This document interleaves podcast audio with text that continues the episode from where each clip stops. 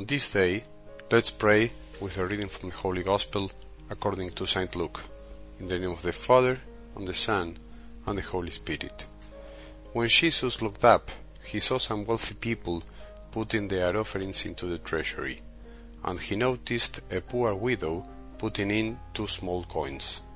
He said, I tell you truly, this poor widow put in more than all the rest, for those others have all made offerings from their surplus wealth, but she, from her poverty, has offered her whole livelihood. The Gospel of the Lord.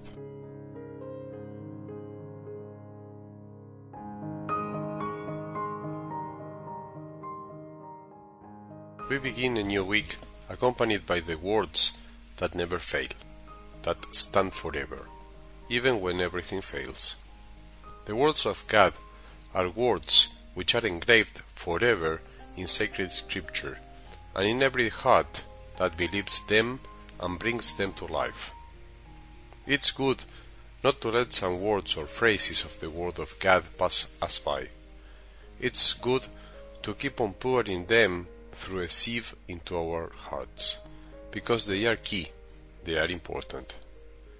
They are words that generate other words, words that give birth to different attitudes in us.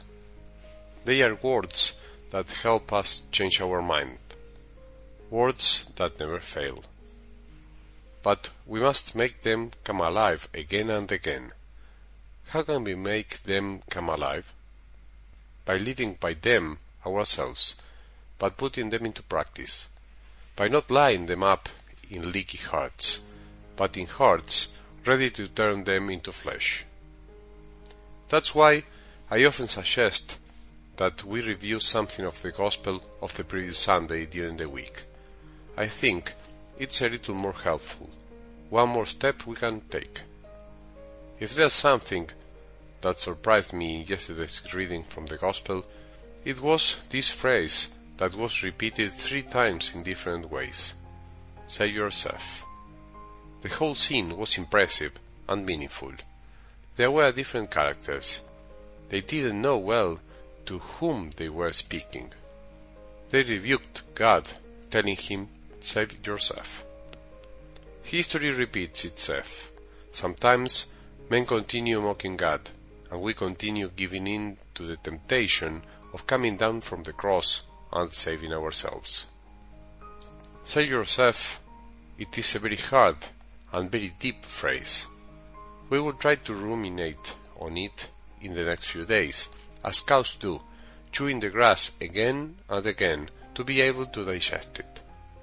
With some phrases of the word, we must do the same. We must chew on them over and over again. The whole gospel is like a drama between those who need to be saved and those who don't need salvation because they have everything and don't need anyone. I would tell you that the whole history of humanity is the story of those who believe they are saved by themselves, by power, by money, by prestige, by fame, by a religiosity based on fulfillment, by their own plans, and thousands of other things. But it is also the story of those who never consider themselves saved by something human. Those who always manifest that salvation is a gift, that it comes from above and not from this world. And Jesus is in the middle of the story, in every single sense, wanting to show us, with his love, that true salvation doesn't come from the powers of this world, but from his merciful love, from his heart that loves until the end, and even on the cross continues telling us that it isn't worth coming down from the cross, that it is worth loving until the end. The poor widow in today's glimpse of the Gospel gave more than anyone else. It is incredible the way Jesus told her story. This woman gave even when she was in need. She preferred not to remember her hunger, her thirst, her nakedness, her sickness, and her slavery. She wanted to be a sheep and not a goat. She did not look after herself and take care of the little she had. Rather, she trusted that if she gave everything she had and with all of her heart, God would never abandon her. This is the logic of the generous. This is how the one who is truly generous thinks. He thinks first of others and not so much of his own needs. The generous person gives knowing that he will never be abandoned. He gives knowing that everything that is given is multiplied and that just as he could be generous, there will always be someone generous to him. That is the dynamic of love. That is what Jesus did with us. That's what he wants from us. The poorest woman of all gave more than all the rich people. Evidently, Jesus doesn't seem to know much about mathematics. How is it possible that someone who gave less in quantity is really the one who gave the most? Jesus doesn't seem to know much, nor is he so interested in mathematics. For this reason, what he measures and calculates goes through a different scale. For Jesus, everything passes through the heart.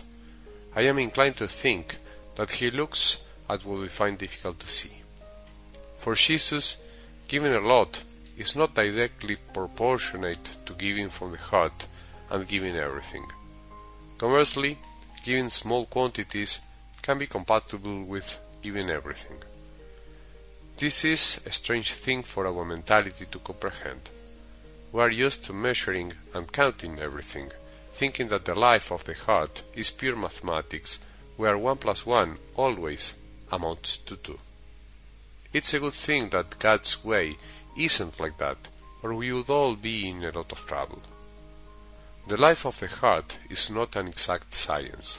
It is science, yes, but it is the science of the heart, and it goes in other directions.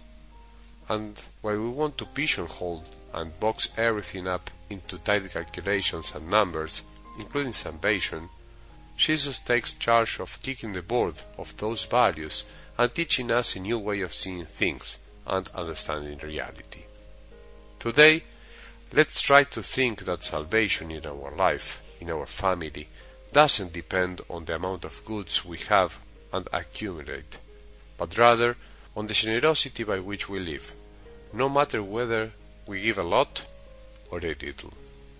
Let's leave calculations in the hands of Jesus, who doesn't know much about math. We learn from the widow, who knew how to give everything, although no one had noticed but Jesus. May we have a good day, and may the blessings of our merciful God, the Father, Son, and Holy Spirit descend upon our hearts and remain with us forever.